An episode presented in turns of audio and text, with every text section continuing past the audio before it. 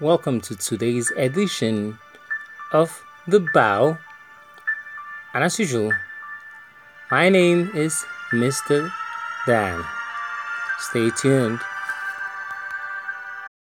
Welcome, everybody, to today's edition of The Bow.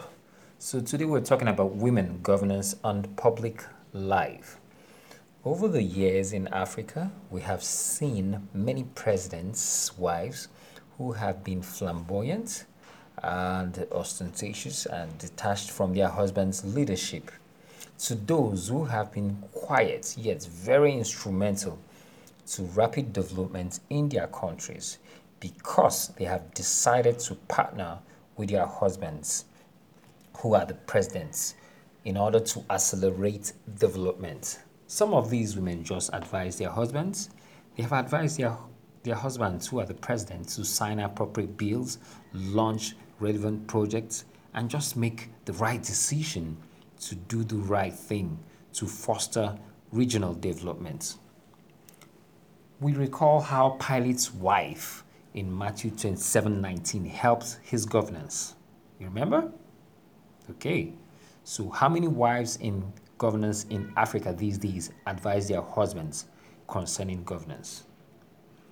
Now, many women in governance in Africa actually make impact in their governance and public life. How many? How many women in governance in Africa actually make impact in their governance and in public life?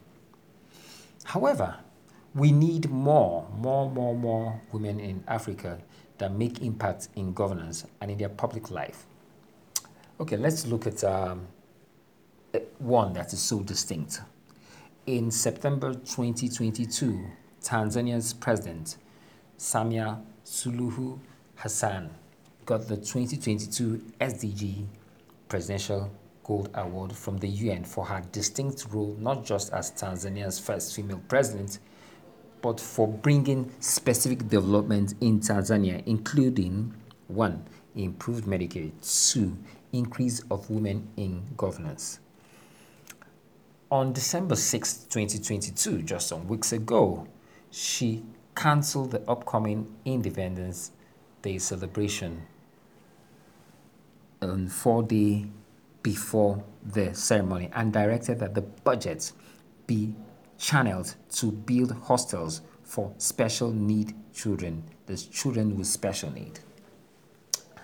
As many African countries are about to go to the polls to do their election, namely Chad, Democratic Republic of Congo, Gabon, Liberia, Libya, Sierra Leone, South Sudan, Sudan, Nigeria, Zimbabwe, we need more good females as presidents' wives and as presidents themselves. That will mesh governance and their public life and successfully develop their countries and yet be amazingly respected as they sit in the corridors of power. A true leader doesn't create separation, you know. A true leader brings people together. So we need these women in governance. Thank you for listening to today's edition of The Bow. And as usual, in God we trust.